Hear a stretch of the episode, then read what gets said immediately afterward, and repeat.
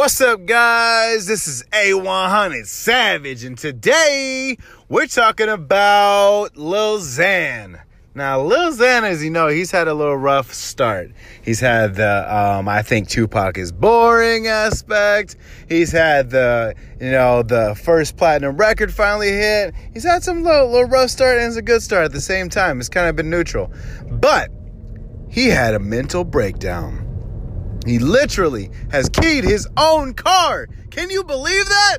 If you're mad, you want to get it out, go get a punching bag or something. Or go find somebody to key their car. I don't know. But hey, Lil Xan was on the edge and say, you know what? All this anxiety, all this buildup, all this fame, all this stuff is so new to him that he had a mental breakdown. Now that's two for two.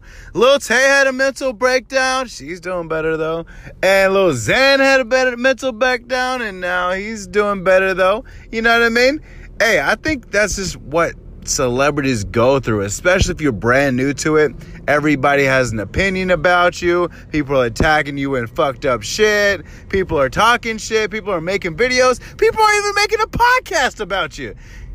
That's a lot to handle for, I don't know how old he is. I think he's like 18 or something like that. Let's just say he's between 18 and 21 just for covering the bases. But he was, you know I mean? He really has a lot of things going on that if he's not used to these types of things, he has to get more of a tough skin for these types of things. His anxiety, he has to be able to work on that. You can work on that thing. I know it's an internal feeling, but you can work on it. It starts in your head and builds in your heart. That's how anxiety is. I've had anxiety. I'm almost getting anxiety now. Oh my God. I'm just kidding. I'm not about to have a mental breakdown right here in the middle of this three minute episode.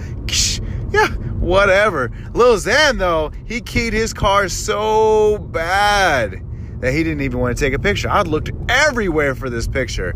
Let me go ahead back and find it and see what I can find out. But I have not found the picture of his keyed up car. It's not on his Instagram, not on his Facebook, it's not on his website, nowhere. So, like, they're really trying to keep this under wraps. But thank God for TMZ because they report that type of weirdness. They're like, hey, Lil Xan, you know, are you okay with your mental breakdown? You know, you keyed your own car. And he was like, yeah, I just was going through some things and, you know, and all the pressure and all the buildup and blah, blah, blah. And he keyed his own shit. Get a punching bag or key someone else's car or get like a test car. Don't get even a good car. Get a test car and key that up. Hey, I'm A100 Savage. Make sure you favorite the broadcast podcast. Make sure you share it with your friends. And I'm out.